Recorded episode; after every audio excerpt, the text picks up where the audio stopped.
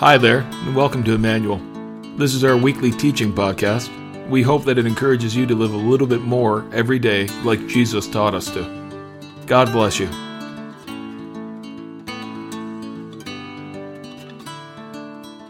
So this morning we are looking at two people from Scripture. The first one is Josiah, an eight year old boy, and the second one is the Pharisee, Nicodemus, who describes himself as an old man. Shannon read from Second Chronicles on Josiah, only eight years old when he was crowned king. He had quite a family tree. His great grandfather, his name was Manasseh, and he, um, he was not following the ways of God at all. Um, and I'm sorry, his great grandfather did, Manasseh did not. So Josiah's grandfather undid all of that. And the, the nation was taken over by the Assyrians, and Manasseh was taken captive. And it was while he was in captivity that he just cried out to God and sincerely humbled himself and he prayed. And he finally realized that God alone is God. And so when he came back, he tried to undo a lot of the idols and a lot of the things that were being worshipped. But we do read from chapter 33 um, that he only did a partial job on that. So then his son Amon came to the throne, and Amon just wanted no part of God being God. And his, his life was not one to be proud of at all. In fact, it was so bad that his own officials assassinated him there in his palace. And in behind him comes young Josiah, age eight. So the question this morning is what will we expect of an eight year old boy coming into a kingship, coming into leadership with that type of a background? Would we expect him to be a chip off the block? The apple wouldn't fall far, much like his father, because his father would have taught him so many things that were not of God. And probably now he's going to be influenced by his father's family and friends. Some might take advantage of him. We might even look at Josiah and think he's probably going to grow up to be a very bitter and an angry man. But we don't know who taught Josiah, but somehow he got hold of the history of one of his ancestors some 360 years earlier, and that was King David. And he looked at that and he wanted to follow the example of that ancestor way back, King David, not his grandparents, not his father, but David. So he would have had probably the Psalms that David wrote, maybe some of the history of King David, and Josiah would have read that. And he would have read that even though David had done many things wrong, right up to adultery and murder, he had been forgiven by God. And God described him as a man after God's own heart. And young Josiah determined that's who he wanted to be. With our children going back to school this week, some age eight, some older, some younger, who are they going to look to? Who will they determine that they want to be? What are they facing in life as they go back to school? What are they going to learn? They're going to be facing bullying, some of them. They're going to be facing racism in our schools. They're going to hear language we don't want them to be hearing. Some will be hungry. They will rely on the breakfast and the lunch programs our schools have. Some are already caught in the peer pressure as they're out in the malls trying to find new clothes and new backpacks that are going to fit in with the crowd so they won't get laughed at. Others won't be able to afford those things, they will be laughed at. Some will be alone at school without friends. Some will turn to the wrong friends. In all of that, who will they look to? Who will they determine that they want to be? And we like to think that they're going to be taught well, good teachers. A biologist, his ma- name is Benno Muller Hill, and he remembers when his teacher set up a telescope and told the students that as they looked through the telescope, they were going to see different planets and moons. And one by one, the students came up and they said, Yes, I see that. Yes, I see that. Until one young boy came up and he said, I don't see anything. And the teacher said, Well, adjust the lens. And he did. No, I don't see anything. And the teacher was getting quite frustrated with him, and he went up to the telescope himself and he looked in. And then he stood up with a very strange look on his face. And he reached around and he took the lens cap off the telescope. None of the students have been able to see anything.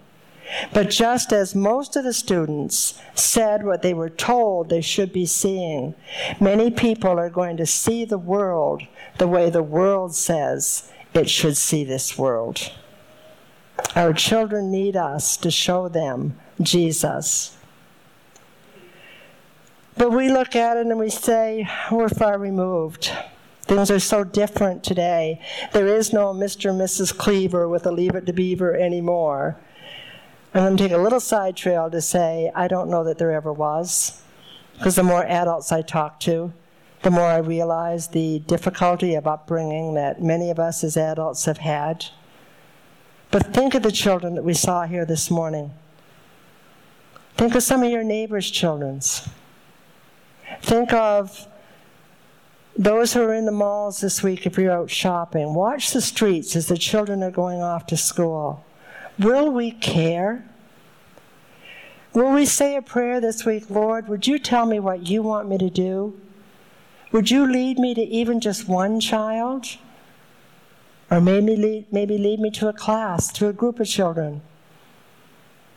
And it may be simply to be there for a child, to do nothing more than to listen when that child just needs someone to listen. Hold out hope. When others may be putting a child down, will you be the one that will lift that child up to a new level of your expectation of him or her? Will you give a child a safe place where they can trust? We don't have to preach to them. I almost want to say, please don't preach to them. Just pray to God that God will direct, give you the words. But be the opportunity for that child to be loved and speak to them. We give children here intentionally time with us in our worship service before they go out, quite a bit of time because we want them to see what is modeled in worship. So be careful of what our children hear, our criticisms, our negativity. May they see here our worship, our love of God. For those of you who teach and volunteer at Discovery Park and youth group and, and teach our children, thank you for that. And I pray that maybe God is even right now touching hearts to do more of that. But I'm going to go back to Josiah. He followed the example of David.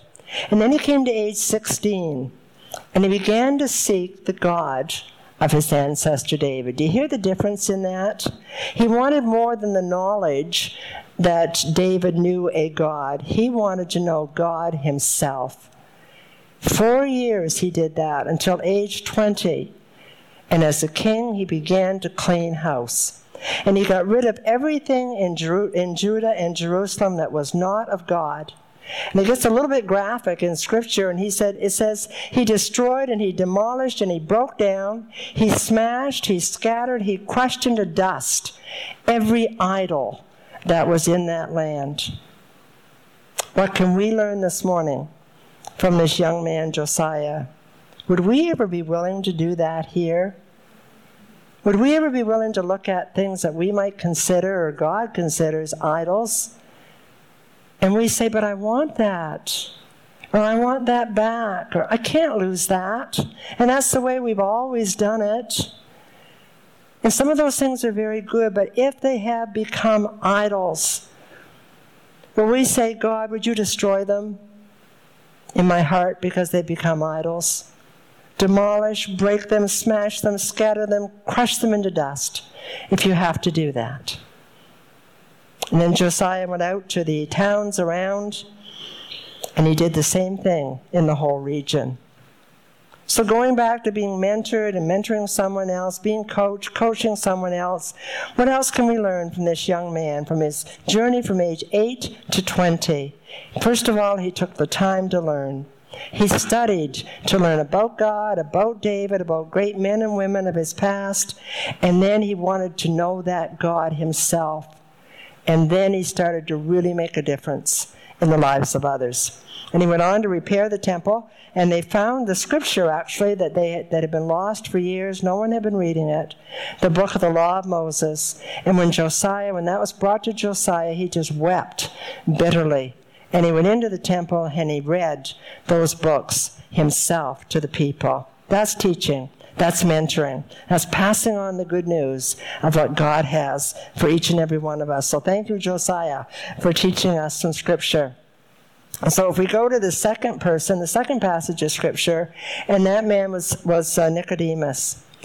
And so different from young Josiah, Nicodemus, by his own perception at least, and by his own description, he's an old man. He's a Pharisee. He's part of the ruling body called the Sanhedrin.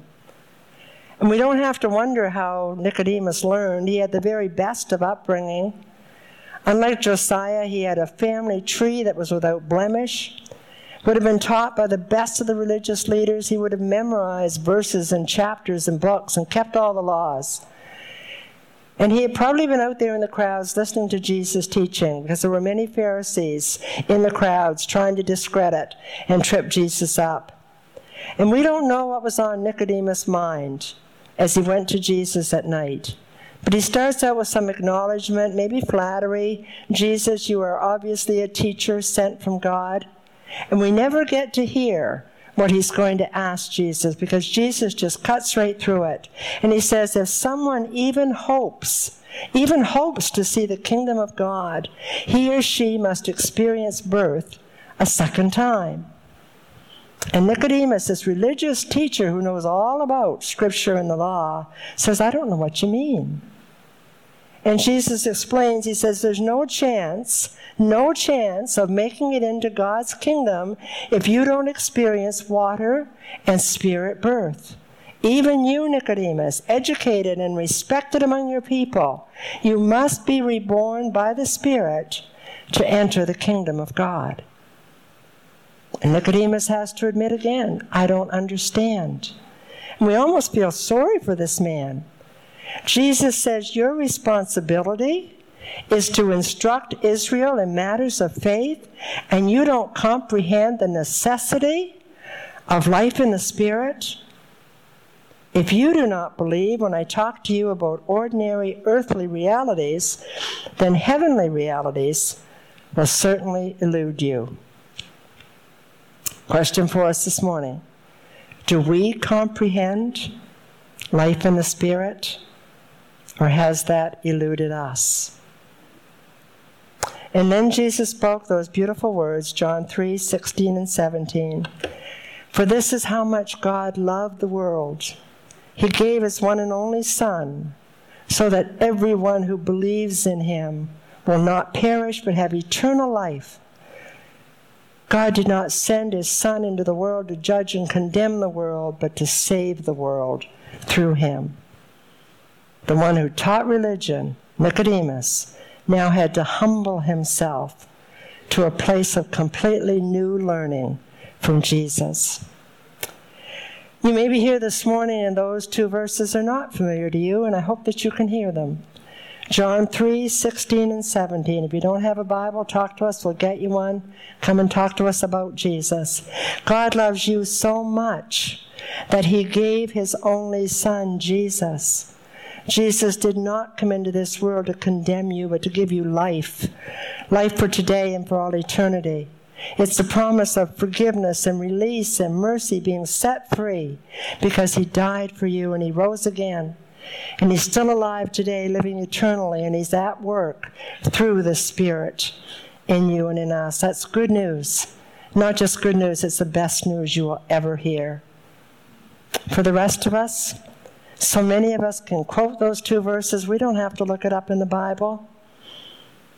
But I need to ask this morning, I'm going to use the word you. I hope you don't mind. Have you met God? Have you met God really? This God who loves you so much?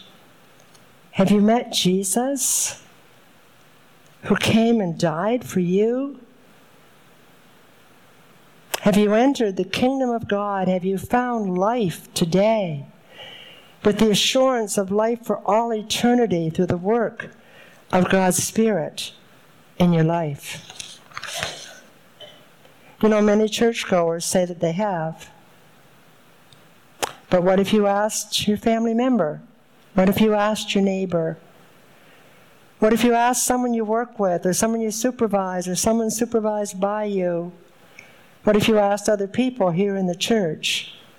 What if you asked Jesus? Is it evident? Is it evident? A series of training cassettes. And yes, I'm using the word cassette, so you know this goes back a little ways.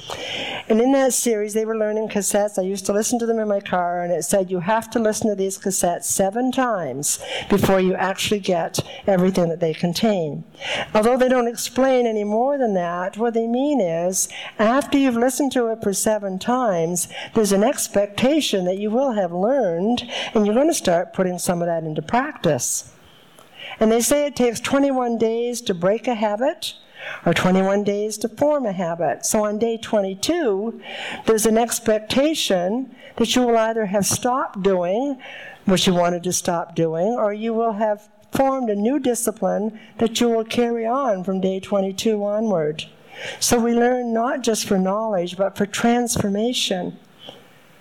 How many churchgoers can quote Bible verses but they do so with judgment, even though that Bible that they've learned from says, do not judge. How many churchgoers can quote Bible verses, but they have no compassion and love, even though Jesus says, Love one another as much as I love you? How many churchgoers have a great skill in leading, but then they take power and they won't follow or they won't work in unity, even though they have been taught encourage and love one another and work in unity together. Instead, contrary to teaching, they try to tell others what to think, what they're supposed to do. How many churchgoers have so much knowledge from coming every Sunday and Sunday after Sunday, Bible study after Bible study, and those are good things. But so much knowledge that that knowledge has become a wall, a barrier that the Holy Spirit can't break through anymore. When I came as your transitional pastor, I was led, and I believe I was led by God, to some preaching themes for Sunday mornings, to some activities in transitional work. But then I started to hear from people, well, we have heard those themes. We have done those types of activities. They've been tried, they've been done well. So, my hope this morning, for you, for me, for us, my hope is that the seventh time of listening has happened now. Of course, keep coming to church. Of course, keep going to Bible studies. Keep on learning. But my hope is that now we will let what we have learned start to really change us and transform us. Another one of my hopes is that this is day 22. The cycles of behavior will be broken in us individually in this church, that habits and cycles will be broken. And my other hope is that this is day 22 and that habits that need to be formed will start being practiced now. Last week, before I went to Oasis, I had a couple of days before I left, and then this week, Every day there's been at least one person, and on some days, two and three people who have asked to come and see me. And I am so excited because they are letting me know that they are ready. Every one of those conversations has been so positive. They're antsy to get moving, to get see God on the move in this place, and they have come and talked to me with support and prayer and words from God that I recognize truth and ideas and creativity. And they have come with energy and they've come with passion. And I believe this morning that we are ready as a church to move forward. Can I hear an amen to that? I do believe it. And I don't have the gift of prophecy, but there are two words that are just front and center for me right now. For me, for all of us as a church here. The number one is to repent. That means to be sorry and to be ready to turn around to say, God, I'm sorry. I'm sorry it hasn't been right the way it's supposed to be right with you, and I'm sorry I've hurt your heart. And to say that we're sorry to one another, that we've hurt each other. And the second word is humble. You know, we talk so easily about humility. It's a noun, passive, being a servant leader like Jesus, washing feet like Jesus? Will we be humble? Come before God on our knees, totally surrendering every part of ourselves. I think it's a beautiful word, humble. We've heard the cassette seven times. We've reached day 22. Time to be transformed, not in our own power, not by self discipline, but by the power of the Spirit, to say that we are sorry, to be humble before God and with each other. Let's pray. Heavenly Father, you love us just the way we are, but you love us far too much to leave us that way. So I pray, I thank you for the way that you have brought us here this morning, the way you have been so faithful in every day of our lives that we can be here this morning. But God, would you give us a new vision for where you want to take us? And each one of us needs to say, Lord, let it start with me. So humble us. Help us to repent. Not easy, but you give us the strength, you give us the leading, you take us by the hand.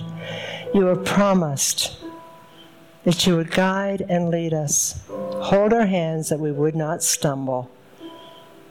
We pray that back to you. We claim your promise, we claim your provision. In Jesus' precious name, amen.